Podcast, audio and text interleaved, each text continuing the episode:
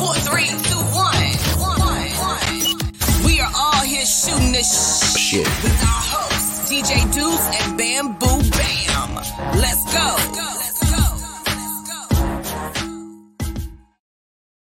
Oh, what's up? We're live on Shooting the Shit Podcast. I'm your host, DJ Deuce, with my co-host, Bamboo. What's up? What's up? Bam, we have a late one, a late Saturday one. Yeah, I know. That's what we got to do for, we're fans of Australia, so we have to do the late ones. We have to put it in, you know? Put in the work, you know? It's 1 p.m. where she's at, it's 11 where I'm at, and it's midnight where you're at. Yeah. See? I got to love this shit, man. Mm-hmm. The world, man. Everyone's connected somehow. We got to do it, you know what I mean? It's a matter of a little time zone. Did you take a nap before you did this? Or? Yep. Good for you. Yep, definitely. Good for you. You have to do it, man. You got to take a nap sometimes. Get over that shit. It is what it is, man. You know? All right, people, like our Facebook page. You can stream all our live episodes, watch our old ones, comment, question, be a part of the show. You can do the exact same thing on YouTube. Stream all our live episodes there. Watch all the old ones. That's at Shooting the Shit Podcast. Once this show is done, it gets uploaded on all major streaming platforms like Spotify, Apple Podcasts, iTunes, Amazon Music, all that other stuff. There's too much to list. I'll just name 4 for now. Mm-hmm. It is what it is. Mm-hmm. But it's been, what's up? Alex, you up too, man? Damn. What's up, Alex? How you doing, buddy? Yeah. That's the cool thing about getting live. People get to be a part of the show. Anyways, like I said, we have a great artist. I end up finding her on Instagram. Uh-huh. It was actually Facebook, but you got to love the internet world. Okay. So it was one of those quick, like, add her. She's like, thank you for adding me. I was like, yo, where are you from? Australia. We connected. And you know what? We need to get her on ASAP. Talent is needed. It's out there. We need people to know. So let's get her on right now. Kat Thompson. How you doing, Kat? Hey. Hi. How's it going? So it's 1 p.m. where you're at, right? That's right. Yeah, see? Damn. She's in the future right now. She's in the future right now. You know what I mean? Like, she's deadhead on vacation. I'm always like, what's going on tomorrow? That's what I ask her. You know, how are things with you? You know? Well, it's going good. Nothing has changed much since yesterday where you are. So okay, it's good news. Good news. You know, we call you up for the news. You know, we want to be ahead of the curve. You know, but it's a little bit. It's all cool though, man. So let's get this started. Where were you born and raised? So I was born in Brisbane, in Australia, which is in the state of Queensland. It's a sunny, beautiful, really laid-back state. So. Okay. Most people, you walk down the street, they'll greet you. They'll just be like, "G'day, mate!" Like they're really friendly. That's funny that you said that because we've had a few Australian people on here, and you guys are probably the nicest, sweetest people. Aww. Punctual. Like we have a huge time difference, but somehow we message each other perfectly. Like nothing, no one skips a beat in this situation, which I find like it made me more as beautiful as Australia looks and the weather is just to die for. Getting to meet a few of you on here has made me want to go even more now. It's something that me and Bam have always talked about. We want to head down to Australia. That's that long flight. That's the only thing, you know? It is, but it's worth it. It's worth it, huh? I know, right. I know. You know, there's 2 things that's going to happen, Bam. It's once I fly in, I might have to start applying for work because I'm not leaving because the flight's too long. You know what I mean? Or I'm going to be like, yo, I got to quit my job because, you know, because like those, it's, what is it, a 14-hour flight from where I'm from? Yeah. So and the good thing is we can fly out west to Vancouver. There's a friend of ours, and we can meet up with him and stay with him for a day. You know, not be in the plane the whole time. But we can break it down for sure. But it is what it is. So let's get right into it. So who influenced you to being an artist? I have so many. Like there are so many incredible, talented artists and creators that paved the way for everyone who's a musician today. So like when I was a child, like I think The Bodyguard was on TV or something like that. So I heard that and I think I was like 2 or something at the time. Okay. Mom had it playing in the background. Absolutely. And so I was that, you know, that child that finds, you know, all the kids that do like, I think this generation's children did Let It Go. Like, you know, that song. So I was that, but with Whitney Houston's Bodyguards like hit lists. Everything like Whitney Houston in that era, I was like in the 2-year-old voice screeching that in the house. So that's where it all began. And I'm so sorry to my parents. I'm sure kids growing up now would be like, I'm sorry for singing Let It Go too much. Like I still will put money on that your 2-year-old voice is better than mine at any age. just throwing it out there, you know what I mean? Just giving it. But Whitney's definitely a great influence. She's amazing. I don't know if you watched any of the documentaries of Whitney. Me and Bam watched it back at his place when I went and visited him. Yeah. And I have to, on air, apologize to Bobby, because I blame Bobby for everything. I thought Whitney was innocent. A lot of people blame Bobby. I did. I blamed him without even checking or, you know what I mean, or facts. I was just like, Bobby's the worst. But it was a cool documentary. You know what? Probably one of the most talented singers. Yeah. Definitely in the top three. Definitely in the top three. Yeah. Absolutely. You know, it's like the voice that influenced so many other artists and so many critics today. True. So 100%. Yeah, I've just major respect for her, and I think most people across the world are still in awe to this day at how incredible her voice was. Oh, God, yeah. Absolutely. Yeah. How old were you when you started taking this music business serious? So I've been singing since I was little. And I always knew I wanted to be a singer. I always knew. It was one of those things like, you know how some people, they have to find what they want to do? Like, yes. I just knew what I always wanted to do. Mm-hmm. But it wasn't until that's awesome, because then you can explore so many different things. True. But like for me, when I was 13, that's when I was really vocal about it. Like, so you're vocal, but there's still vocal and singing and performing at school or in front of friends. But there's a moment where you're actually taking money and getting studio time. 13. That's when I think it's serious, because you know what I mean. That's an investment in yourself. 13, you know what I mean? Yeah, I was I was really, because I'm half Northern Irish and half Filipino. So wherever you go in the world, there is a Filipino community. Like there was a joke somewhere I heard that we just sprout out like mushrooms. We're everywhere. So, I like that. It's a beautiful thing. Like wherever I go in the world, I'll always find another Filipino person who will be able to connect with me. And being half Filipino, they automatically accept you into the community. They're so beautiful in that way. That's cool. So, when I was a kid, there would be always Filipino events on. And so they would open up opportunities for young people in the community to get out there and perform. And they would even pay you. They'd actually be like, most places. Some places they wouldn't. Sometimes they wouldn't. But other times, like, they'd be like, okay, we'll get you to come in and we'll pay you to perform. And I was like, yay! So, wow. Like, as a kid, I was like, this is great. I'm doing what I love, and I'm getting some extra cash on the side. Like, this is awesome. Getting that support you need. Yeah. Bam, you ever been paid for a performance? No. Couple later on, and when I got a little older, it's like, hey, you know what? No more freebies. You know what I mean? But most of the time in the beginning, they always try to get you. You know? Mm-hmm. But now, see, if it wasn't for the communities, and thank God for the communities that accepted you and, you know, had these events, but do you find it harder as a woman to break through in the music industry? I think, I don't know if it's harder being female in the sense where there are incredible artists, like we've already listed a couple, like Whitney, for example. Of course.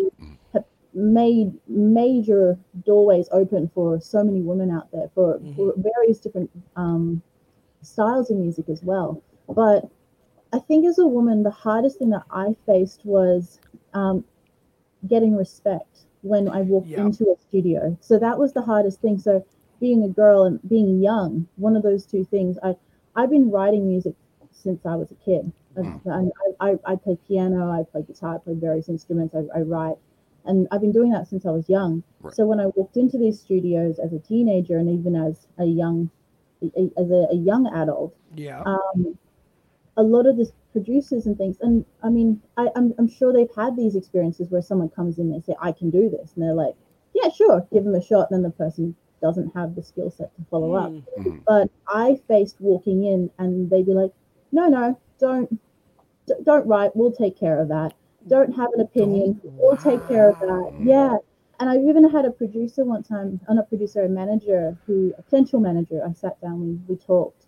We were talking shop and he asked what my goals were, what I wanted to do. Of course. And then he basically patted me on the head and said, just be an artist. Just be a pretty girl.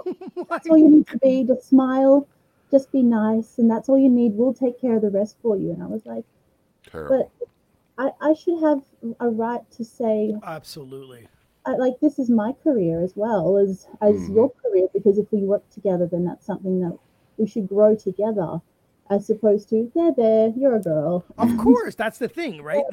I always said this on the podcast, is like, a manager, a label, whatever the case may be, they saw something in you to work with you. I wouldn't want to say, you know, someone that's not very good at something and be like, can you be my manager? I'd probably say no. You know what I mean? Like, no, we're not both not going to get anywhere. But if you see talent and then you're not giving the talent the voice to lead where they kind of want, and you should support them as a manager. I never understood. Even like we talked about this a few times about the record labels wanting to change you. And we're like, always do. We're like, hold on a sec. But you found the talent and now you want to change it? You know what I mean? It blew my mind. It always blows my mind. It's like there's obviously something that caught your eye and ear. So why do you want to change this? And now the fact that someone's patting you on the head and says, yeah, just be an artist. No, that's not cool. They got a lot of problems, man. You know, they see the talent. They see it. They go, oh, yeah, okay. But it's either they go two ways. It's either they want you to be super different or they want you to go with the trend.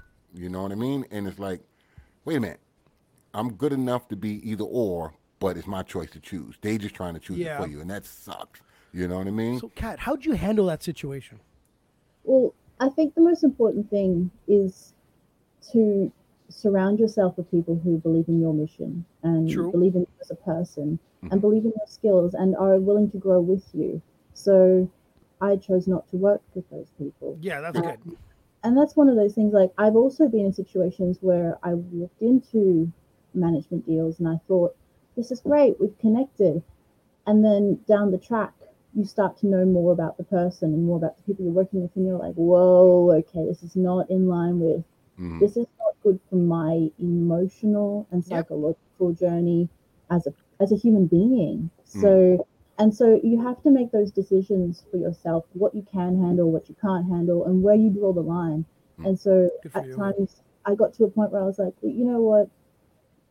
Yes, you could probably further my career in certain directions, but this is a really awful position to be in. And I would look back in years from now and ask myself, why did you stay there? And I think it's like a relationship. It's kind of like, it's essentially, I mean, a relationship of all different sorts, whether it's a business relationship or a person that you're in love with, like, you want that to be a healthy space. And essentially, if they start abusing that space, you have to be very...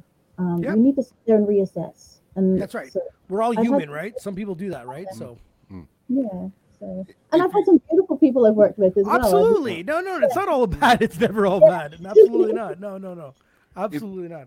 If you wanted to turn someone into a fan of your music, what video or song that you would recommend them to hear first? I always recommend the latest thing I've released, only because I'm so excited about that, and I know that's a very standard thing. No, that's fair. It's your new thing, and you're like, this is my new thing, it's shiny. Absolutely. And then if they love that, and it's also probably the direction that you're heading in at that time, so sound-wise, so that's true.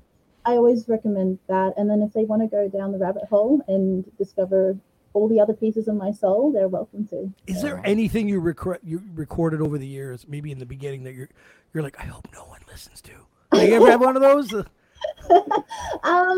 Luckily, the stuff that I've released is stuff that I really love. So I'm good. Luckily, but I do know like there have been things that I've recorded in the past that are sitting in archives that I'm like, please never find. Nobody finds. Okay, it's cool. Because I remember even as a kid, you know, Bam, as a kid, if you do anything, a freestyle, a performance at school, there's no cameras really. No one really owned a video camera when me and Bam were growing up. So now it's my word versus theirs.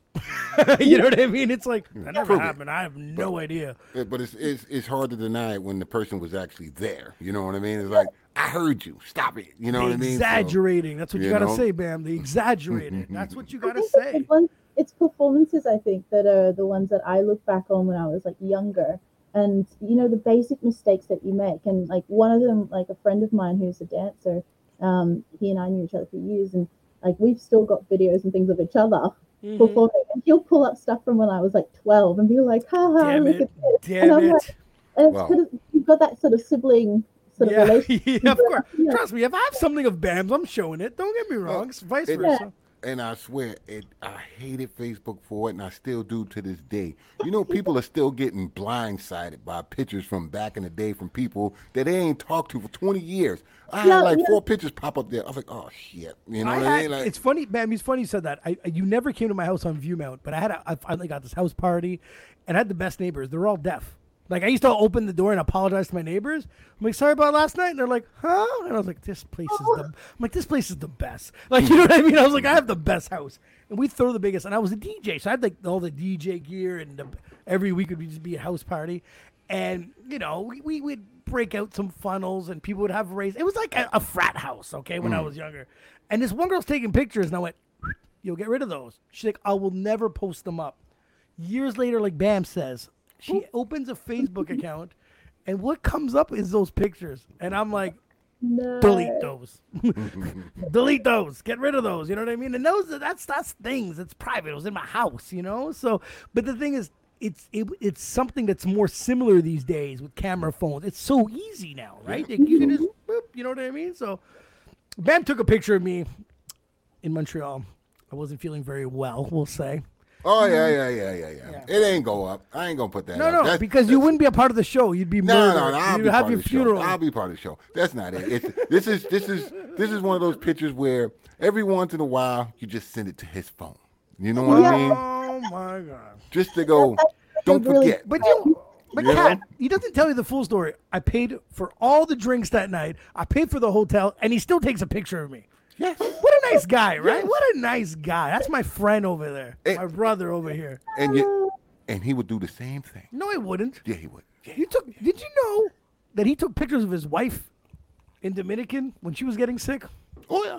See, this is what kind of man this guy is. Oh, yeah. Don't let him be your manager. I'll tell you that right now. But, Kat, That's all we are. From distance, from over there. He lives far from me. I don't want to be close to him.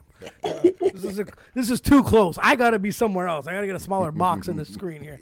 But Kat, are you currently signed to a label or are you independent? So I'm independent. I'm signed to artist management. So I'm signed to Progressive Artist Management. So how does that work? Explain that to me a little bit for people that don't know.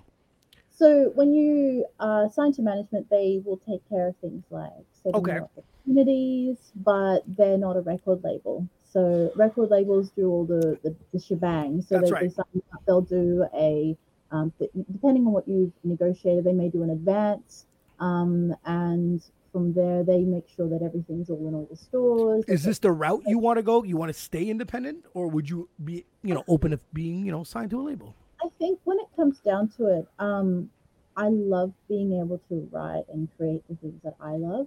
Yes.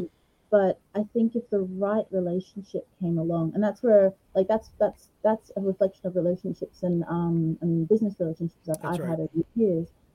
If the right relationship came along and they had the same goals in mind, which I think is, I think, like I said, with relationships, that's the most important thing. Like, you go into it and you should both have a similar goal in mind. Yes. And so if that came along and all the semantics around it were right, I wouldn't be opposed to signing to a label. So I'd be happy with that, or I'd be happy to be independent. Either way, as long as the direction is right, and that's of course. Thing. So whereas like I know people who are friends who a label came along, handed them a contract, they were like, oh my God, shiny, signed. Yep. That's me. And later on, they were like, oh, no, this is not what I wanted. And so I think one of the most important things is to know what you want and to ask when another person comes into the picture, are you on the same journey as me? Mm. So, True. Understandable. What's your favorite performance ever? Oh, I have too many. Cool. I like that. Good answer. I think every single performance has been fun. Every audience brings a different energy. I've really enjoyed. I went to do some shows over in the Solomon Islands, and so they have that beautiful tropical weather. And so we did an open air performance. And, talking about tropical weather, like I know. Okay, like it's normal. I know. She's like, yeah, it's like beautiful island vibes, and people are so nice, and so that was really fun. And I've done performances up and down in Australia and other places, and like every single performance, every single crowd, they're all beautiful, and they all just have a different. Each one of them comes with a different vibe. So. True enough. Okay. I got a question. So when it comes to mainstream radio, where you're from, do you find it like hard to get your song to get some airplay through the mainstream radio? Because here it's like impossible. I read somewhere that the standard way for those things, and I think it's a global thing, is whether you're signed to a label, usually a major label, or you have to pay a radio plugger for those sort of things. It's disgusting. And so I think that's the thing. Like, there are, I've had one of my songs play on major radio here, okay, but I didn't do any of those avenues. There was a DJ who played, and I've never met him. Okay, that's good. He literally found my our connection. He found my stuff online and was just like, wait, best. That's the best way of connecting with people. I'm telling you. Yeah, and he literally just like hit me up, was just like, I like this, I'm adding it to the radio. And I was like, oh, thank you. That's the way to do it. Perfect. There you go. Yeah. Old school radio. The DJ breaks the artist. You know what I mean? Not the record label, the DJ. Yeah. So I think like it's not impossible. And I think it definitely is possible, but I do know that if you just want to guarantee to get it on there, there are the avenues, and you have to have the funding for that. So. Well, the good thing is, Bam and I have always talked about this. We always debate about everything. Everything. But the good thing about like your song not being played on the radio, let's be realistic. They are gonna disappear. Like with all these other streams of music, clicking on the radio is the laziest form of me playing background music in my car. It's the laziest form. It's that quick, like, oh, I'll just press the button because I didn't sync my phone or stick in a USB key or press the satellite button. It is the laziest form. And don't get me wrong, it usually lasts about 11 minutes before I turn it back off because I don't want to listen to this. You know what I mean? Mm-hmm. They've been forcing this down my throat for about 3 years now. No, thank you. You know what I mean? So I think at the end of the day, like we were like, I remember when me and Bam on the way up, you wanted to get your song on the radio, right? Bam, there was really no Spotify or stuff like that, right? No, that was the only thing. The nightclubs would play it. The nightclub DJ would play it. But the radio, which was massive, big goal. Yes, and you'd be happy to get it on the radio. And it's like you need to learn to get the right people. Or Bam had a song on our radio station here, but it was like a battle of the beats, like their song, their local guy versus another artist, and we call it in, vote. And you know what I mean? Yeah. And we were talking about that. They don't even have that anymore. Like, so it's like it feels kind of sad that they're not supporting what's around your community or in your own country, because it's like, really? Like, what's going on? Like, we had a few great artists on here that I grabbed their songs, and I actually sent it to our local radio station here and be like, yo, so-and-so was on X Factor, so-and-so was on Canadian Idol. You know, their names, people, they've been on television, and they're like, oh, they're great. You can send it to the satellite radio through your television, you know, with the box. You know, you flick on your cable, and there's those music channels. I was like, yeah, I could have done that without asking you, but that, even no one's doing that anymore. Like, I'm just so shocked and embarrassed of like, huh, this is what we're getting at. But you know what? Shame on them, because if they were playing your music and Bam's music and stuff, I would be on there listening. But the same 8 songs that they're playing, I don't care to listen to it now. So they're losing me as a fan. So, and I think they're going to lose the whole radio station in general. Soon enough, we're going to have a podcast 20 years from now. You're going to be back on here, and we're going to say, "Do you remember the radio?" You're like, what? There used to be a thing on the radio that played 8 songs. Yeah. Oh, that thing in the car that when you buy a car, they give you one of those standards. We don't use those anymore. Yeah, we don't use those on ours. That's my prediction. But anyways, is there anything you would change? Back in 20 years, and we'll have a bet on it. Exactly, 20 years. We're coming right back here. 20 years to the date, you know. So, Kat, is there anything you would change in the music industry? Anything at all?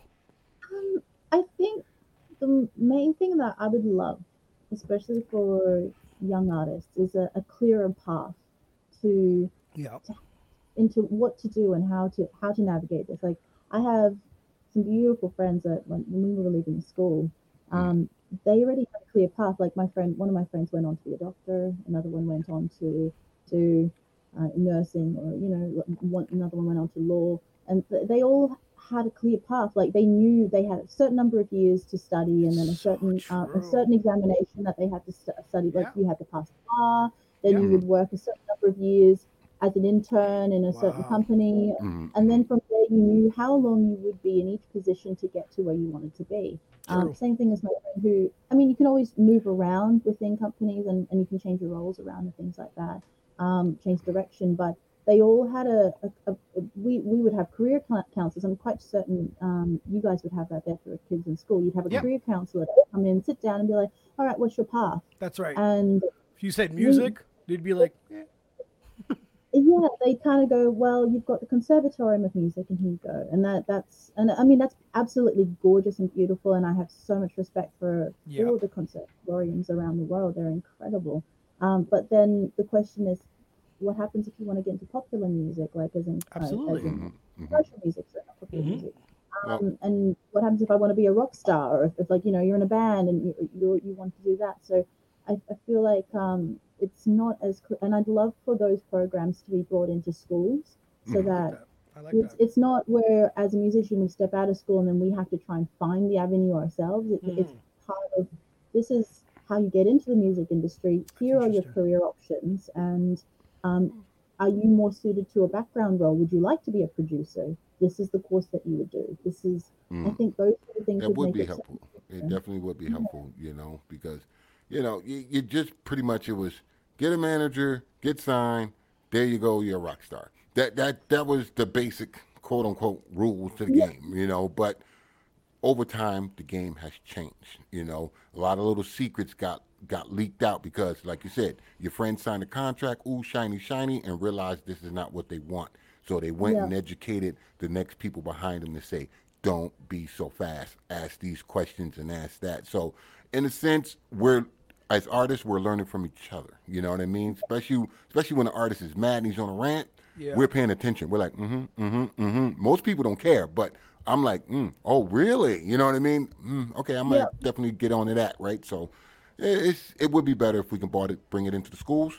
Would be nice for everybody, but the game. It's a massive industry that makes so much money, and there are so many people that go into the industry, and I would love for the younger generations coming through not to have to jump over the hurdles that we've had to jump over, and have a lot more of a clear path so that they're a lot more protected that way. Because I mean, if you go into any other career path, It's a lot more streamlined. It's so much easier to get information as well. I think the internet's been fantastic. We've now got access to this information, but I remember times before the internet where we just didn't have that kind of information readily available. Not an idea. Well, so many moving parts with this music industry. You got your writers, your producers, your managers, you got the labels, you got the publishing rights, you got this, you got that. You got people for every aspect, and when you get into the music industry, they don't tell you, you know what? The music industry itself is a whole bunch of different careers. Like, if you was to join the military, what do you want to be? A doctor? You want to be, you know what I mean? Like a rifleman? You want to be this? They give you options. With the music, they don't, it's just get a manager or this and this. And it's like, why is he taking care of all this business for me? You know what I mean? It just sucks, you know? It's a tough industry for sure, because you're right. It is, you kind of get in, even though you have talent, you walk into it blind, technically. Like, I'm great. I know where to get to the studio. I can try and force my way into a performance. And then what? The good thing about being independent now is they actually give us the access of putting our stuff on Spotify and Amazon Music and all that stuff, which is great, which is totally great. But it's still, I've always had the argument, great, you put it on, but there's still a lot to it after you put it on. True. You can put it on and no one knows that you're on. That's a whole nother situation, right? So it's a tough game to be in. But you're right. There is no right path, because it'd be nice to say, I want to be a music artist. And they're like, cool, let's teach you the music business. Let's talk about the promotional side of it. Let's talk about the number side of it. Let's talk about contract sides of it. Like, you don't have to be a lawyer, but it'd be nice to know a contract, right?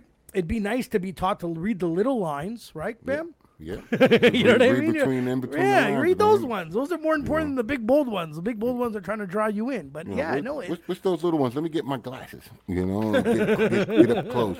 So it upside down in pig Latin. Exactly. If there was an artist that you would like to open up for, who would it be? Oh, so many. Give us some. I think at the moment, like, one of my biggest inspirations as a woman is actually J Lo, and I think she's the epitome of what hard work can can bring and what, like, the success that hard work can bring. Like, she's been in the industry for so long. Yeah. And she reinvents herself and she comes out with stuff that, like, that just, she's like always upping her game. And I think that's so incredible to watch her journey, because when I was younger, she was obviously on, like, your TV hits and, like, you couldn't remember MTVs and things like that back when I was younger. And so I was growing up with seeing her on the screen, and, like, to see that she's still in the game now, and she's so beautiful, and to look as incredible as she does at her age. We want to drink that water too. Yeah. So do I. I'm like, what are you eating? I want that.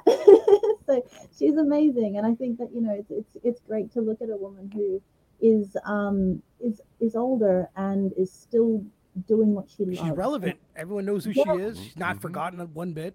Yeah, and, like, I want to be like that when I'm... And, like, you gotta be... Let's be real with J Lo for a second. Let's be real here. Her acting roles in the beginning were not in the greatest movies. Her first album was... when you break it down as a producer and an artist and being in the music industry, it was simple. It was... Don't get me wrong, I play her music still, but it was simple.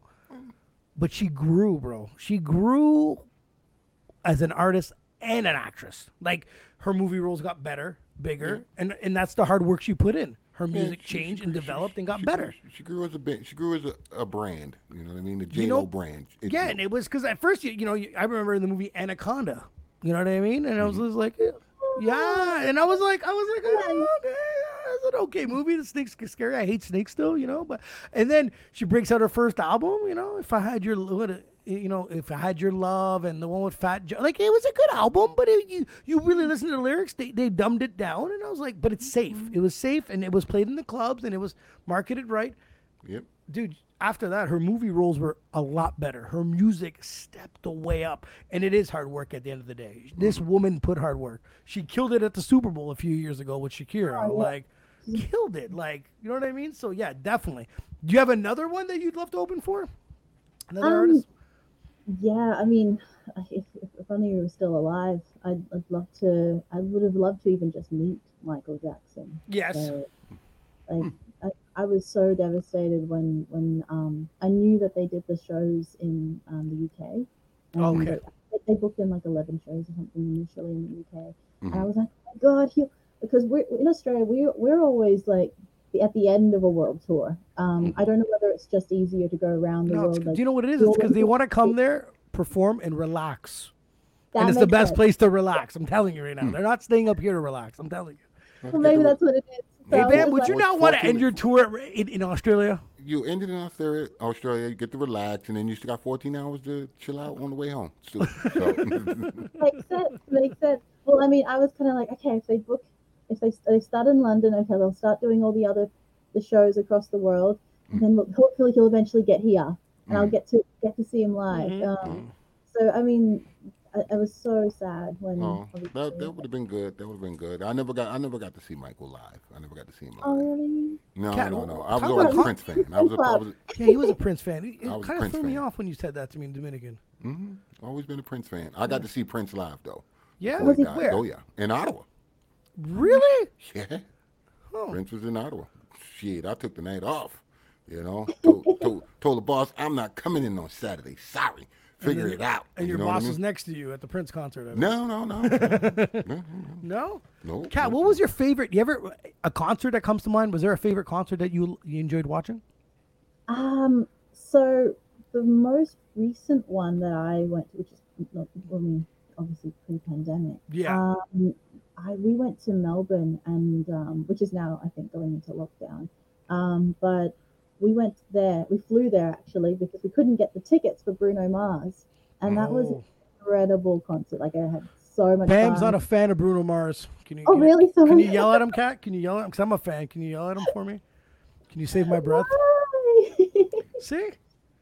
I don't know. Do you notice I have a better connection with the fans and the host and everyone else in here and the guests because you are so.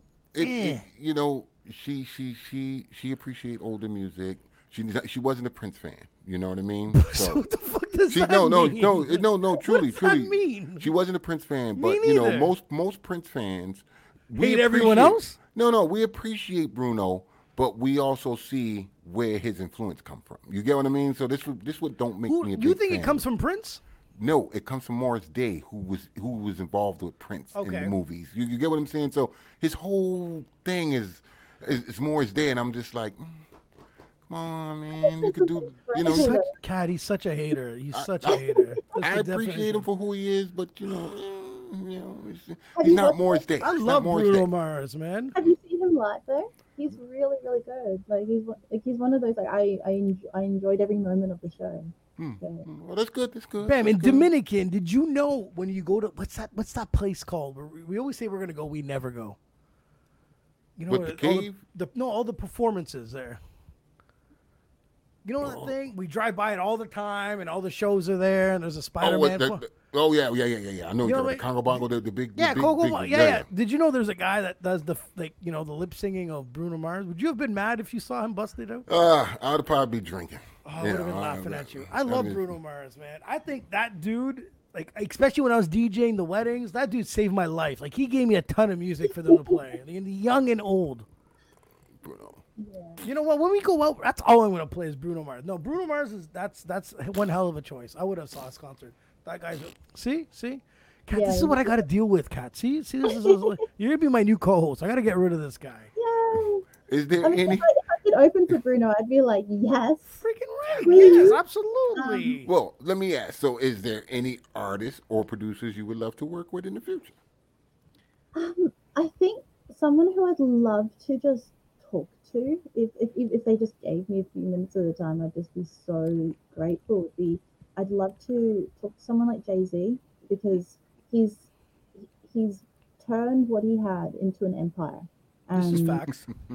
Yeah, and what are you laughing at, Bam? Like Timbaland, for example, who were in the studio and worked with people like Aaliyah and Missy Elliott. Like, I mean, some of these people who shaped the industry for they obviously were there before I was a kid, but like I am so grateful for the music that I got to grow up with, because the people stepped into the game and made the world what it is. Like I think music shapes your experiences as well. It becomes part of your memories. And so if 100%. Existed, I would have had a different, not a different trajectory. I would have been a musician, but I would have had a different musical experience going through life. So true. Like, Kat, you brought up an American artist, you brought up a American producer. Did you have any Australian influences? Anyone that we might not know of? Mm-hmm. Yeah. In Australia, growing up, we mostly had like rock artists, but I think we've got some beautiful artists here in Australia who are incredible, vocally, so talented. Like we have, I'm not sure if you've heard of them, but there's a R&B, so hip hop. I wouldn't say hip hop. He does more like it's like a hip hop R&B sort of style beat. Yeah. There's an artist called Timomatic who we're actually friends with, and he's amazing. Like, that's awesome. So if you want to check out his stuff, he's an incredible dancer. If you after the show send me the link, I definitely want to check it out. Yes. If there's a link of any sort, Spotify or YouTube, I would definitely check it out. Yeah, I just find. No offense, Bam's American, right? Like he lives in Canada. He's American now. I mean, he's Canadian now. Sorry, I take that back. But like, I just find that the whole world is influenced by the United States. But I know there's great talent everywhere else in the world. You know what I mean? Yeah. Canada broke through with Drake, and broke through with Justin Bieber, The Weeknd. You know, we broke through. Yeah. We're on the charts now. We're doing all right, you know what I mean? So I just sometimes want to know, like, there's got to be influences in other countries. Like, there has to be. Like, there's got to be great art. There just, is another podcast. Broke through. That's all it is. There's a podcast called The Get Down, and he's an Australian podcaster.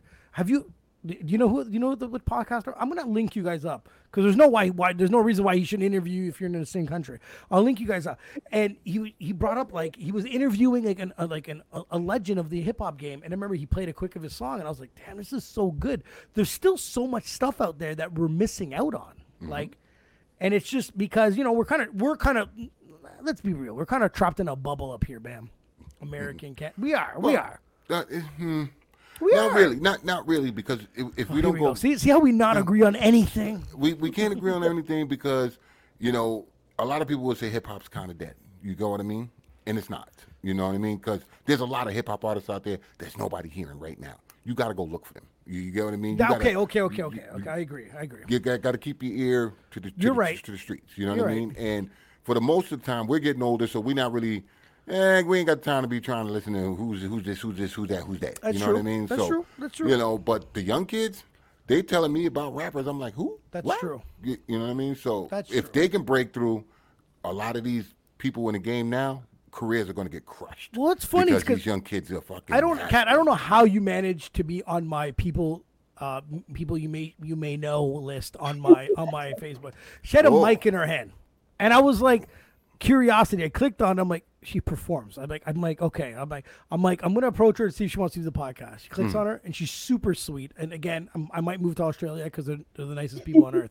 So, and right away I was like, you know, give me your Spotify. And right away I was sitting there with Carm's a part of the show. He's always on the show with us. And I was just like, this is so good. And that's, again, you were saying, you gotta go look for it. Yes. You have to look for it. You're absolutely right. So, but again, it's still.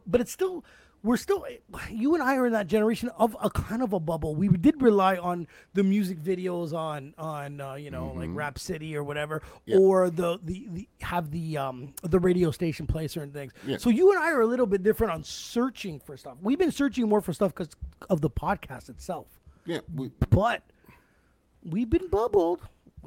True. We have, you know, but like it's just like we were saying earlier with the younger generation. You know, they don't have all the tools and the know-how and the knowledge to put themselves in this position where they can be out there and break through. You get what I mean? So they're getting to get on Spotify and this and that, so on and so on, but nobody's talking about marketing and get yourself out there and this and that. Just you're right. You know, get that attention. That's good. It's so hard to get that attention when you got $10 million over here flooding the fucking TVs with the commercials of BTS. Well, that leads to the next question. So and so, that's good. And you know what I mean? I like that, Bam. So, like, Kat, like, my next question is, what is the biggest struggle of being an artist today? I know Bam mentioned that. That's definitely a struggle because, you know, you get flooded with money. But what's the biggest struggle? What is yours? I think the biggest struggle right now, relevant to this moment today, would be the pandemic. I think that's the biggest thing. That's like we're going through. They say the music industry changed a lot over the last 20 years, since the 80s. But we've had more change in the last 12 months than we've had in all that time because everyone's now trying to find ways to earn money, how to adapt. People can't just go out there and do a gig. I mean, there are some places, yes, where we do have no lockdowns going on, or a good control of the situation, and we have other places where people have been in lockdown for months, and so different places. And I think the thing is, like, I feel so much for some of the musicians who aren't as internet or tech savvy, because they're now forced into a situation where if they can't find they normally would go out to do their performances, and they rely on that live performance or as their income or as their way to build fans. Whereas we've had to adjust to do everything on the internet because there's no other way at this time for me to reach my international fan base than on the internet. Whereas before the pandemic, I was originally going to move to LA. My management and I had gone through all the process of... Who told you to give you that? Who gave you that advice? Don't do it. Don't do it. They're based in California, so I was going to move to the States. Yeah, so I was actually going to get on. I was 2 weeks away from getting on a plane. We'd done the whole thing. Yeah, and then literally all my shows in the US got cancelled overnight. And booking agent called management. My management was just like, "What's going on?" And next minute they were like, "Pandemics hit the US. Everything's gone belly up." And we were like, "What do you mean? What?" So I was literally that close to getting on a plane and being in the States and trapped. Yeah, and Australia's now closed its international borders, so even if I did want to leave, I can't leave. So, or if I wanted to, it would be very difficult. So, and those are things that, like, I think now as musicians we are facing the fact that we have to adjust to the current climate. So. And I know heaps of people in Melbourne, for example, had heaps of music festivals and gigs overnight all got cancelled. And so we're facing this open close situation where you, one minute you have your gig lined up and the next minute it's like, okay, no, restrictions have come in, we have to check out something. Mm-hmm. So it's, I think that's the biggest thing that's affecting us right now. What was your prediction on COVID? I'm off by a year, but anyways, I thought, like, we have here on Canada Day is July 1st.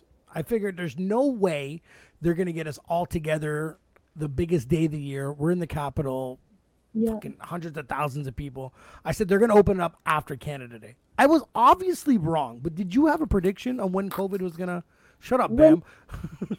When it first initially broke out, so we know that it first initially broke out in the Asian regions. And so when it first broke out there, I'm half Asian, so like I understand and I've traveled and worked in those regions as well. So we had things like SARS and other epidemics, not pandemics. That's right. In the region. So they were very prepared in the sense where, like, I know that they were very quick to respond to those things. And I know that there wasn't initially, there were issues around that, but they were, in a sense, we're not quick to, but I guess more prepared because people, for example, I lived and grew up in Japan for many years, and it's normal for them to wear masks. That's right. So that's what I mean by, like, I guess emotionally prepared in that sense where, like, it's if you just have a normal flu or a cold, you just put a mask on and you carry on that way. I'm not against that. If you're sick and you want to wear a mask and not get someone else sick, I get that. Hopefully they pick that up here. You know what I mean? So, yeah. Well, that's the thing. Like, for me, that's fairly normal because I've lived both in the East and the West. Mm-hmm. Whereas I know living in the West, and even in Australia, there are people who are just like, I'm not going to wear a mask. That's here. That's here in Canada. That's our attitude up here. Yeah. Mm-hmm. So I think from a experience perspective, the East was a lot more prepared. So looking at that, I was like, okay, well, they'll probably just contain it. That's what I kind of figured would happen because they had before. They successfully had contained other smaller pandemics. That's previously. Right. So I didn't sit there and go, okay, I'm going to cancel everything. All my plans for the US, and I'm going to cancel my UK plans, and because I had things all lined up to travel, right? And so I just went, okay, look, it's in that region, they'll contain it there, but then they weren't able to. And it spread, and next minute it was everywhere. Yep. And so I don't know the date where this will end. I don't think anyone really does, but I then looked at the Spanish flu as an example of how long this might take. And that's a good example. That was a big pandemic, and that lasted at least 4 something years. Yeah. So, and we are technically in halfway through the second year. That's right. Bam, did you last longer than we think? Well, Bam, did you have a prediction? No, not really. You know, it just like I said, I'm American, and I know how my people are, and they fucking nuts, and. You know, half of them is going to be like, I'm not doing it. And, you know, a quarter of them is like, I don't trust none of them anyways. And, you know, it's just, you got so much going on. And I knew it was just going to get out of hand. Especially from New York. It's a cesspool. Everywhere you touch, somebody else touched it 10 times before you got there. You know what I mean? So it was going to spread. You know what I mean? So that's why I didn't want to visit you when you were down there. You know, so I was like, damn, okay. It just got out of control. And now people are trying to get it back in control, but you're still getting that resistance. And it's like, why are you resisting? You know what I mean? Like, it don't make no sense, you know? Half the people did it. Though. Like, we're living in a time where information is spread so quick. I mean, yes, negative and... of course. Spread, but we're living in a time where, like, if you look at, for example, the bubonic plague and things that happened throughout history, which kept coming back over and over the course of the Middle Ages and even earlier than that. Right. They didn't have the means to spread information. No, they didn't. That's exactly it. Give each other warning. And we also have some of, hopefully, the best minds in the world working together to try and find vaccines or cures and things. Where if you were, basically back in the day, it's quite horrific. I was doing some reading into it. And, like, if the plague hit your town, I guess the council or the people in charge would come and just board up the house. They nail you into your home. Like, they nail the doors and windows and lock you in. Yep. And just went, that's it. Nobody goes near that house. And you just die. Pretty much. It worked. Like, so now The people, you know, I understand where they're coming from about, you know, you can't tell me what to do, but you know, I understand what needs to be done, and the problem is the information. You know, you got people saying you need to wear this mask. Don't say that, because now you're making me say I don't want to wear it. You know what I mean? Yes. So, you know, it's suggested there's an approach to it. Yeah, right. And the problem is the governments around the world don't know how to word things to certain people a certain way. You know what I mean? You can't just talk to black people one way, white people one way, and then tell everybody you gotta fucking do it. They're not gonna do it. They're not going to do it. Well, you know, Bam, like, I'm not gonna lie to you. When I wear a mask and I walk into a store, there's a guilt of me thinking that I think they're like I'm a thief. Like, I'm not a thief. I've never stolen anything. But one time I wore a mask and I went to my local convenience store and I kind of went and I walked in and I smirked under my mask. He obviously didn't see it. And I kind of gave him the guns, like, hey, and haha. And he went, and I had to put my mask down. I said, hey, it's me. Like, it's okay. Like, it was just my fingers. Like, I'm just kidding. And I'm like, man, this was, because I was like, it was kind of like, I felt weird with it on. So I figured, let's make a joke, but it wasn't funny, I guess. Yeah. But you know what I mean? It's, so it's just not normal things, you know. The world is messed up. But I think but the thing is, there's two things I would love for some habits to change with this pandemic. If you're sick and you're going in public, please wear a mask. That's cool. That's one. I wish that can change, which I doubt it will here in Canada. And two, it's like, Frank, I forgot what number 2 was. Oh shit! Wipe your shit down with Lysol wipes and stuff. Like, people are wiping it down now, and I'm like, for 100 years I've been asking you to wipe that thing down. It's disgusting. Now you're doing it. Wash your hands, people. You know, you need a certain amount of percentage of humans to die before you wipe that thing down. Like. This is a true story, Kat. I'm so sorry. This is a true story. You can ask. If Alex is still listening, ask him. He has kids. I do not eat birthday cake with people blowing them out, eh? For years, they would go, and I was like, oh, I'm not touching that. You want a piece? Nah, how you think the common cold spring? You but, know dude, what I mean? Right there. That's funny because now people don't do that now, and it's like, I've been doing that for years. It had nothing. I was just like, damn, did you not see the spit that came out of that kid? Like, I'll take ice cream. Instead. There's Alex. Oh, there. You see, 100%. I swear to God, it's been years I don't eat cake from people. You're gonna blow it out. I'm like, oh, you ain't touching that cake. That's disgusting. You know what I mean? But there's a few things that need to change, and it's just to be sanitary, just to be clean and not infect others. And I hope, like, once the pandemic is over, I have a fucking huge feeling that the wiping thing is gonna get less and less forgotten. It's just human nature. It's just the way we do things. You know what I mean? So, but now with the pandemic hurting the artists, you know, I get it, and you know, a lot of artists is reevaluating what they need to do with themselves and how to get their money and so on. And honestly, if they really sit back and think about it, it's a good thing in a sense, because now it really shows how vulnerable they are in this business. You know what I mean? How much of the business of it they don't have control of. You know what I mean? So, you know, a lot of them is going to bring their entrepreneurial game up. You get what I mean? Instead of being the guy who got a show booked, I'm going to be the guy who created the show. You know what I mean? So I'm controlling if the show goes on or not. You see what I'm saying? So, but Kat, what's the positives of the pandemic for you?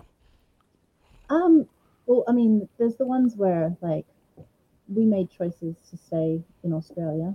So, good choice.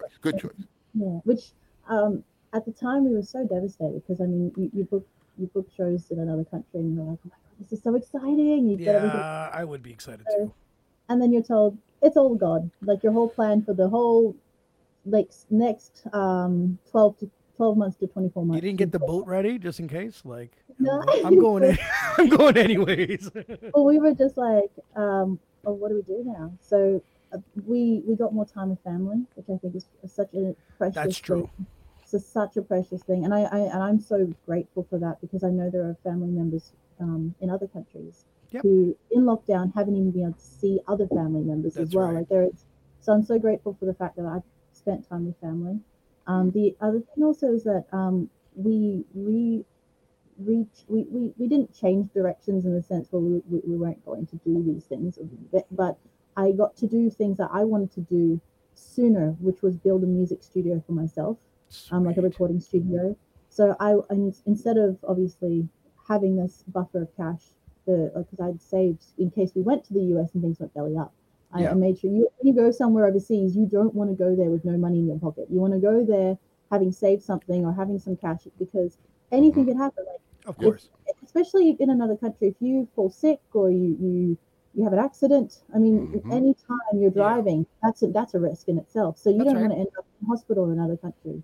So these sort of things we planned for and tried to make sure we had a buffer for, and I was able to invest that kind of stuff, the funding that would have as buffer money, into building a recording studio where I can write, record, and have complete freedom to explore my creative side and be able to make the music that I want to do. And I'm not reliant on another person sitting there going, no, you can't do that with your music. Okay, Kat, you opened your own studio. You got your own studio. That's an extreme positive. If I had my own studio in 2005. That's where me and Bam met. I didn't know how to record music. I had to hire a guy. Are you in that situation? I actually taught myself how to do my own production. No, so. I was the boss. I was too ignorant and young that I was like, no, I don't want to press record on anybody. No, I don't know. I was just, it was influenced about, hey, open a record. I used to work with an artist and they said, open a music studio and, you know, he'll get to record for free. And then we get to get, you know, people to come in and record and cover the cost of the studio. That's how Bam and I became good friends. And it obviously didn't happen that way. The guy never came in. The engineer never wanted to record, blah, blah, blah. And I was stuck with a recording studio, not knowing how to record music. Yeah. And I was like, what the hell am I doing here? Like this is, and I'm spending all my time in this place. I was like, I got to get out. You know what I mean? I met some great people, great connections. Doors have opened up in the entertainment industry. I cannot deny that. I wouldn't change it for the world, but it was the first time in my life that I realized don't open a business if you don't know how to do every aspect of it. That's why I'm asking you. Yeah. It's nice to buy a studio, but then you have to, you taught yourself. That's great. I just don't rely on the next person to be like, well, I'm supposed to record at 2 and he's not here. You know what I mean? Or she's not here to replace, you know, to help me. Don't do that. That's what I did. Don't do that. Well, what do you mean, Bam? Here we go. Kat, let's go. Let's go. No. As an artist, you know, she did the right thing. Yes. Now she can record when she wants, when she feels, when she can write. She can do whatever she wants. Well, Bam, you learned how to record too, right? Yeah. See? She can do it all when she wants, how she wants, you know. And it doesn't have to be perfect because she can always take it somewhere else and get it refined and get it perfect to what she don't know. You get what I mean? But for the most part, what she want down is down. And when she bring her vision, she don't have to sit and explain her vision. Yes. You can hear it. You know what I mean? It's like, oh, okay. All right, cool. Now we can boom. Yeah, you're right. You know, and that saves you money too when you go to another studio and you try to, you know, fix everything up. Yeah, I get it. So Kat, this negative might be the biggest positive you've ever done. You got to make a move where you got your own studio now. There you go. Yeah, and I think it's one of those things, like, I try not to sit there and go, oh no, it's the end of the world. Because whatever door closes, it doesn't mean that that's the end. You can always reopen another door, or you make another, like, if there's a mountain there, you just find a way over it, around it, or dig a hole through it. Well, you know what? Or kick it down. If that same door closed on you and you want it open, you do something, you kick that thing down. Yeah, like it's me again. Hello, you know what I mean? Yeah. My whole life I've been told no. I remember getting into DJing, and I DJed at one club where I promoted, and this woman, Bam, I don't know if I ever told you the story. This lady's like, "Can you play this?" And I was like, "You know the song's fucking terrible," and I was like, "No, I'm not playing that." She said, "You will never DJ in this city again." I end up owning the biggest DJing company in our city. After that. I was like, terrible. I will never DJ again. I will never, never. I was like, okay, cool. Let's you prove me wrong. I've run into this lady, and I didn't talk trash like I normally do, but we made eye connections where she went from blonde to dark hair because she's trying to change who she was, because I was like, I'll never DJ here again. Nice try. But that's the thing. People will try and shut that door on you. They will actually try to be like jealousy, opportunity, timing. They will try to always shut it. Owners, club, everyone. Bam knows there is no. They do everything, you know. When they're closing the door, my foot's in that way. I'll stick my foot there. Don't close the door. I'm still coming through. Like, and that's the thing. In their case, COVID came. They tried to close the door on you, and you said, "Screw that! I'm opening up my own studio, and I'm gonna kick every door open." That's the way to do it. So, Kat, people want to know your top five artists. Top five. It doesn't matter what genre. It doesn't matter what order. Your top five. Okay, well, I'm just going to pick one that I... If you have six, it doesn't count, though. I'm kidding. Go ahead. Rod Stewart. That's, like, one person who I really hope, like, I can one day watch live. Mm-hmm. Because of so many memories that I have growing up. Like, I guess because my dad's from the UK, so it was an influence. Playing at home and listening to, like, Sailing or... Maggie, and like, so like there are so many songs from his that I can just literally sitting washing the dishes. I'm like, yay, I love this song. That's awesome. So that's a feeling. Rod Stewart. Yeah, and like it's, you know, it's like I said, like memories that songs attached to. 100%. They become so much part of who you are. So exactly. Rod Stewart. Love the Seekers. I would say Beyonce. She's such an incredible live performer. She was one of the first concerts that I saw.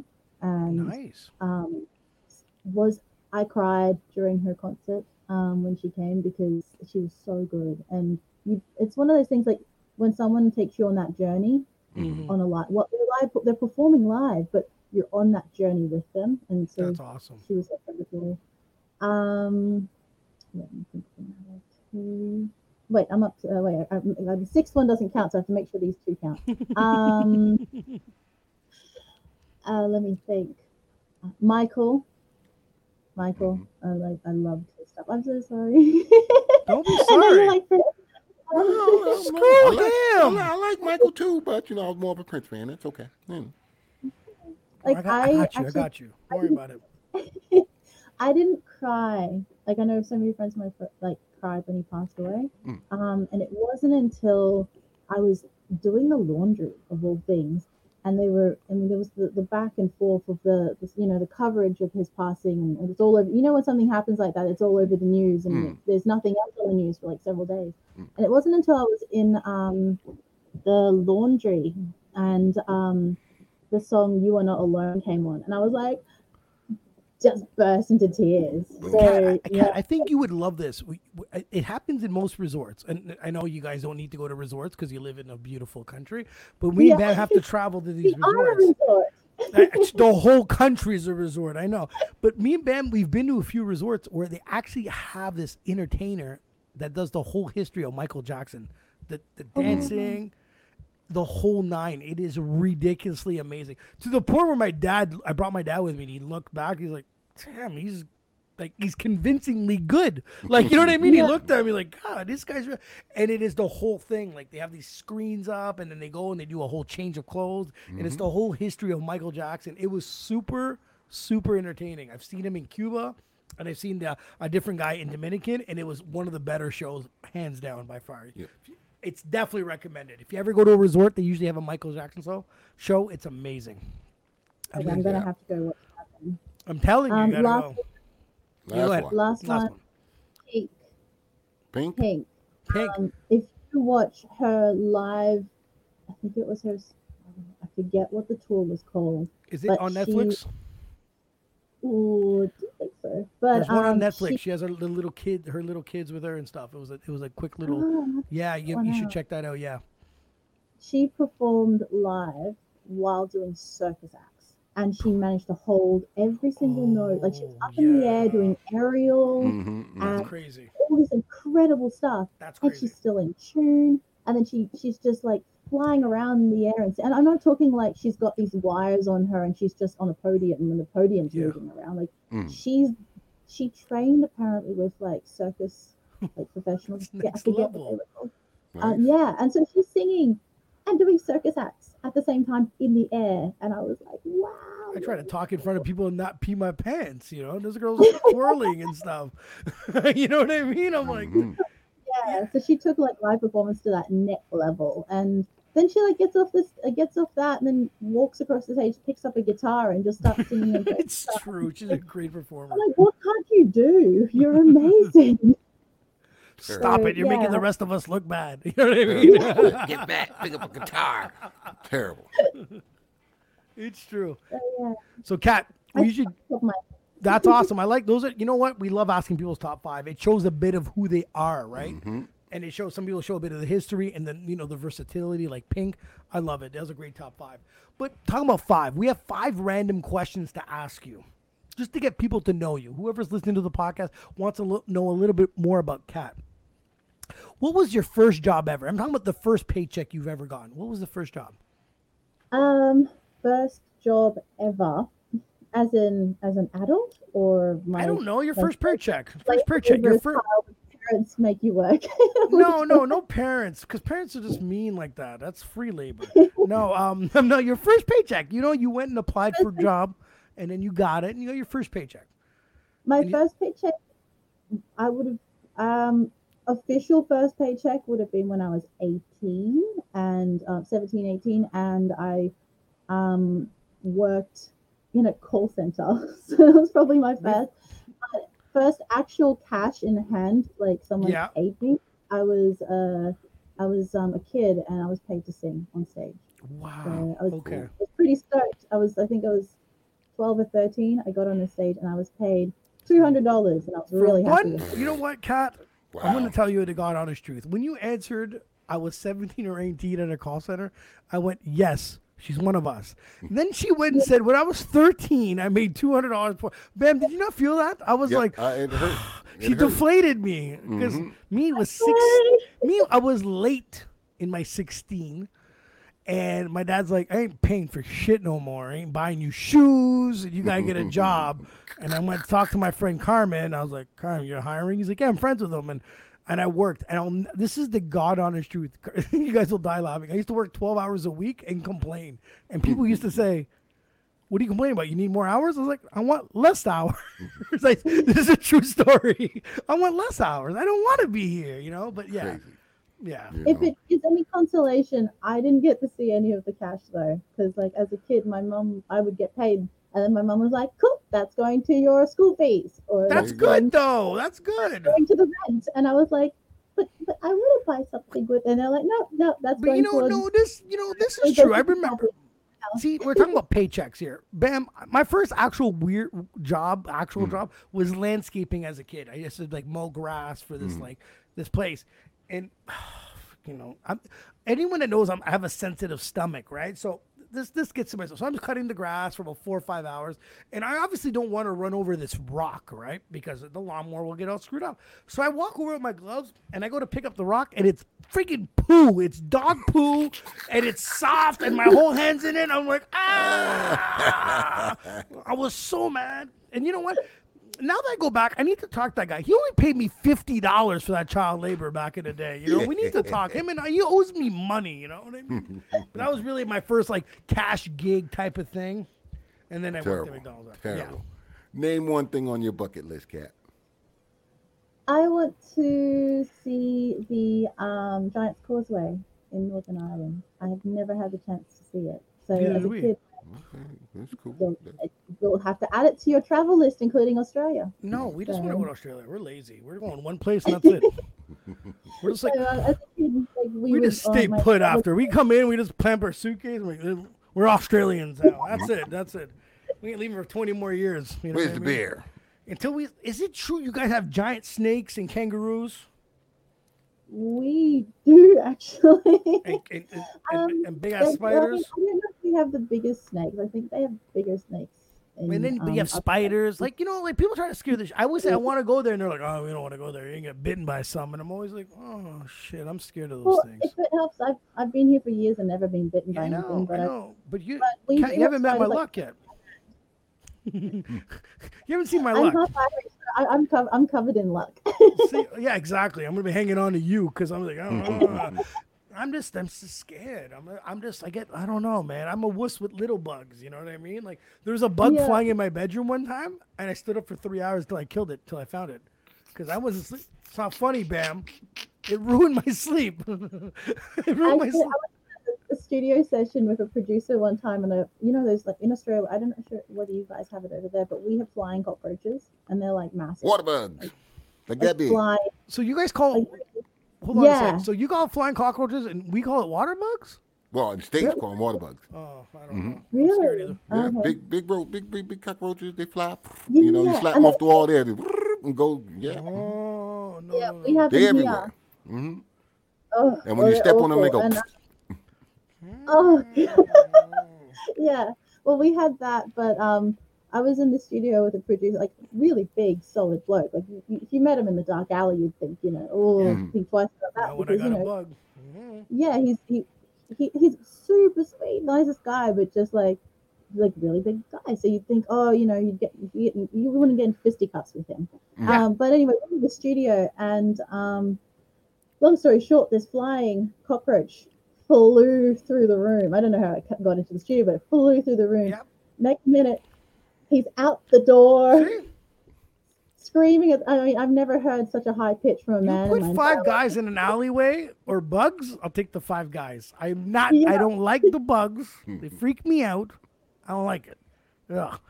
Anyways, give me one word that describes your music style. Emotions. Ooh. Nice. Pam, are we ever going to get one that's actually going to overlap each other? I don't know yet. I don't know. We've probably done, this is what, the 126th episode. More than half have been interviews. Mm-hmm. And not one artist has repeated the exact style as the other.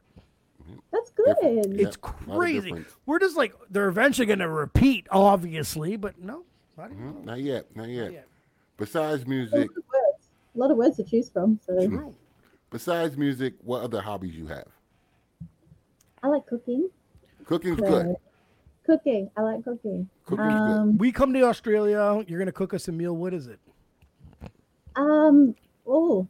Wow. You just threw in the fucking kitchen, huh? Terrible, bro. Terrible. Was she going to cook in the living room, Bam? What do you want me to do? She can cook whatever she wants. Terrible. Just threw in the kitchen. It could have been a barbecue. You're the one that's thinking wrong. Actually, right? Australia, if you come here, you have to have an Aussie barbecue. You have to have, yes, you have to have, of course, a barbecue when you come here. See, but I make a really mean pie. So, pie. Yeah. She likes pie. Bam's a great cook, too, by the way. Really? Bam's the cook. I'm all right. Yeah. Well, when you come here, I can cook something up for you, and you can cook something up for me, and then we can. What would you cook for her, Bam? I don't know. Probably, you know, since she ain't been to the States, I think I'll do some chicken for her first. Yeah. Yes, I will have to do the chicken. The chicken's good. Gotta break in with the chicken first. Then, Bam, if she's curious, then we can keep going. Bam, you have a pretty cool chicken story when we went to the cottage and the. The tornado hit us. The pickled chicken? Yeah. So we go to the cottage. We there. Power goes out. Okay. A tornado hit us. But whatever. Power gone. Power's gone for a whole week. All right. You ever see people scramble for coffee in the morning? These guys, I'm a tea drinker. Okay, I don't drink coffee. So there's no power. So I'm next to you because we're sitting next to each other, right? And I'm like, look at these fools trying to make coffee with the grounds, and they trying, grounds going all everywhere. I'm dying laughing. Somebody go, here's some chicken. I said, okay, cool. And then they had a big thing of pickle juice sitting there. And they finished pickles. I said, give me the pickle juice. They said, why? I said, I'm going to make barbecue pickle juice, pickle chicken. And I barbecued up the chicken in the pickle juice. It's true. Perfect. Comes out. It was great. Delicious. Oh, yeah. Great. I had no idea about the pickle juice situation. He's like, how do you like the chicken? It's fantastic. I got pickle juice in the fridge right now. I plan on cooking that in a couple of days, actually. You know, the best part about this whole coffee thing is me and Bam have about 5 solutions to give these people, and we decided to give them none and just keep watching the disaster happening. It's early Saturday morning. We're like, should we tell them? No. Nope. And it is just a source of entertainment. They were struggling. There's no television and no electricity, no internet. Why not? You've got live entertainment right there. No, so. it was interesting. Yeah. Interesting. We were there 7 days. I think did the tornado hit us after the second day? Oh wow. Third or fourth day. No. It was later. You're probably right. It was later, after the kids left. It was probably mid, and all of a sudden the tornado comes. You see the cloud, and it didn't hit us directly, but chairs were flying and stuff was happening. And then all of a sudden, there's no more electricity, and that was it. So now the beer fridge, the beer cooler turned into the food cooler, and then the beer and booze started to turn into the warm stuff because food's more important. So everyone's overcooking, and it was crazy. That was fun. That was a good time, though. Good time. Last time I went camping. But anyways, people running from the storm on jet skis and shit. It was hilarious. Oh, it was crazy. It was definitely a crazy moment. Kat, so what do you do for fun? I do for fun. Yes. Put music aside. You put music aside. You're gonna. Oh, yes. Okay. Oh, see? So I had to tell her. She's like, writing and recording. No. Music aside. Music. I actually really love being in nature. So I like walking, which sounds really boring, but if you go hiking and stuff, you find these beautiful things like waterfalls, and so that's what I love doing. I find it very peaceful. But when there isn't a pandemic on, I like hanging out with my friends, and we go dancing. So that's something that I really love doing when everything's open and it's safe to do so. So I don't know. Dancing with my friends is a problem, you know. Somebody think they can surf and shit when they on the dance floor. They be acting up, you know. But I'm not saying no names. I'm just saying some of my friends are a little crazy on the dance floor, you know. I don't know. If I come and visit, I'm leaving him behind. If I come visit, I'm not bringing him. No, hanging out with my friends, they got problems. You never know. You just never know. Damn. You know it's gonna be a good night. Bottom line, you know it's gonna be a good night, but you just don't know which way it's gonna go that good. You know what I mean? It just. Damn, last time we really hung out together was one night in Dominican, where I think I fell asleep at the bar, and then you went and changed.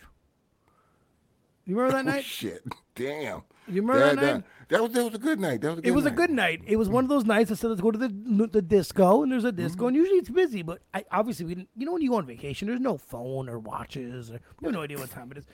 We're like, oh my God, there's no one in here. So we tell the DJ, hey, can you play some American hip hop? And he's playing it, and Bam's like, I gotta go to the washroom, and I don't know. I think I shut my eyes for 2 minutes. It might have been longer. I woke up to the bar was packed. There was go-go dancers on rollerblades, and Bamboo had a new outfit on. And I was like, what the hell? Well, my room was close to the disco, so I don't know. Quick change. But the thing is, I didn't know your cold change. I knew something was different, though. Yeah. So it's like, next day, I'm like, did you change? He's like, yeah. I'm like, okay, it made more sense. But yeah, that was the last time we went. I didn't do anything that night. I just sat there. No, we always have fun, though. No, that was fun. But Kat, so hopefully the pandemic is over. Everyone gets their vaccinations, and shit comes back to normal. What's next for you? Next for me? Yes. Mm-hmm. So we're doing a lot of recording at the moment. We're gearing up for next year with the hope that next year is much better than this year.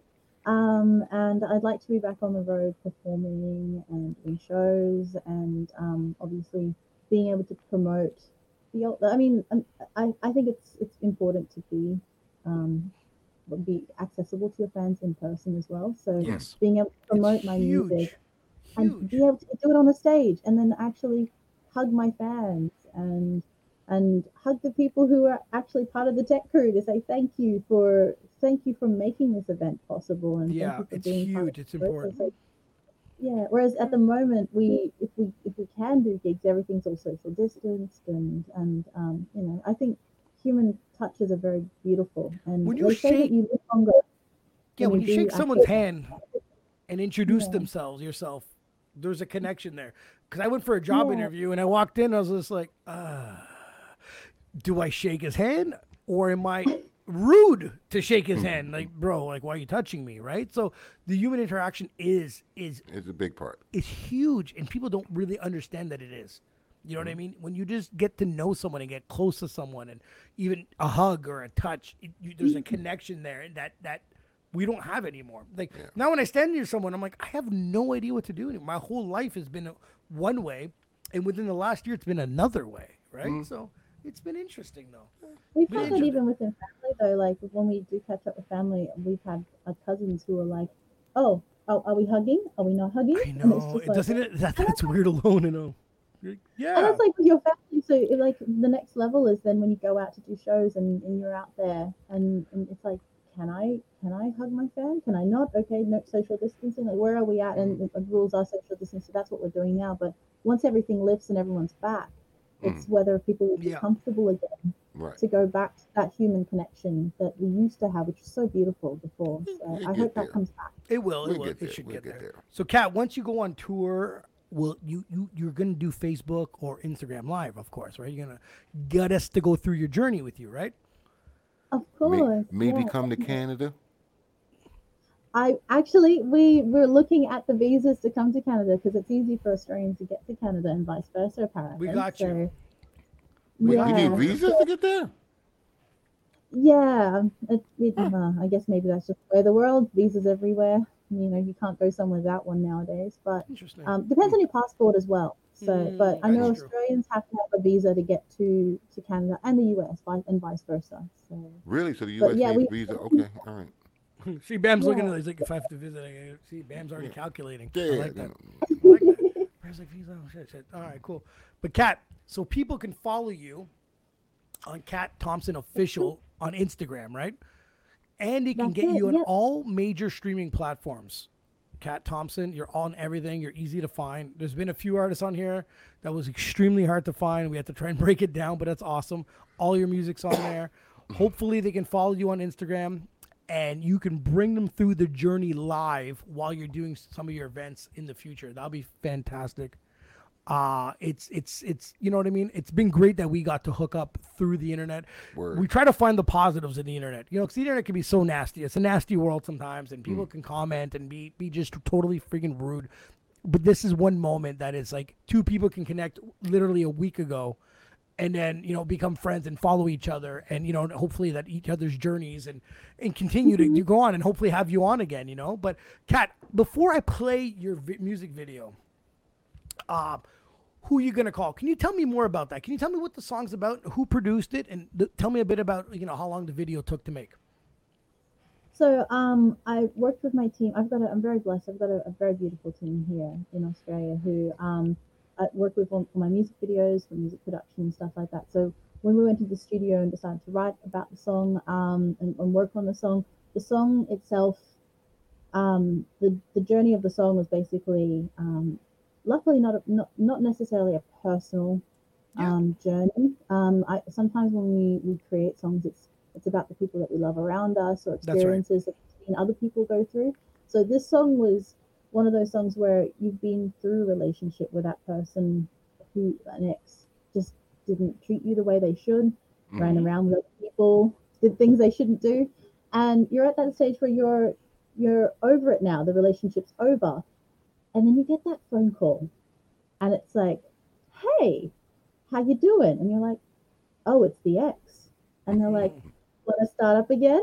Hey, like, let me slip back into your DMs. And it's like, no, thank you. But you've gotten to the stage where you're over that relationship and you're like, no, you didn't treat me the way you should have when you had me. So who you can call now, because I'm not going to be there because I deserve better. Mm-hmm. So it's an anthem for, not just for women, but for men as well, or anyone who's been in a relationship where they just didn't get treated the way they should. And it's that call or that text, and we've all had it at some point. Where we all did.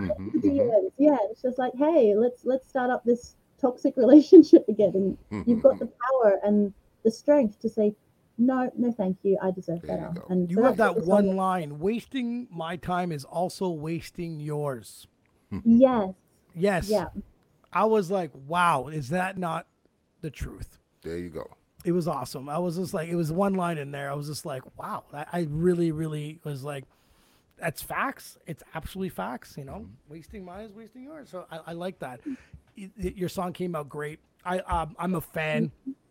I'm listening to you. You've been sweet since day one. You've been genuine. You've been punctual. And punctual means a lot to me. Bam knows that. You know what I mean? We exchange information back and forth to get this podcast going, and I appreciate every moment of it. There's other people that just don't do it as well. As long as you do what you keep doing, you will succeed.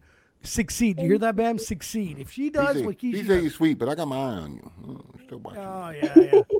That's why he wears glasses. But anyways, Kat, anytime you have a new project. Yeah. Okay.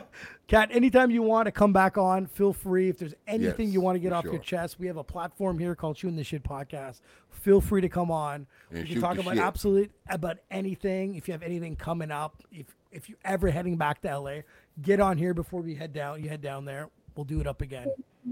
Thank you so much, guys. All right. We're definitely. Thank you for having me. My pleasure. We're going to be playing your video. What is it? You Gonna Call? Is that what the song's called? Who you gonna call? Who you gonna call? All right, Bam. Don't call nobody, Bam. Listen to her words. All right. All right. All right. Thank you, Kat. Enjoy your night. Bye. Have a good one, guys. Peace.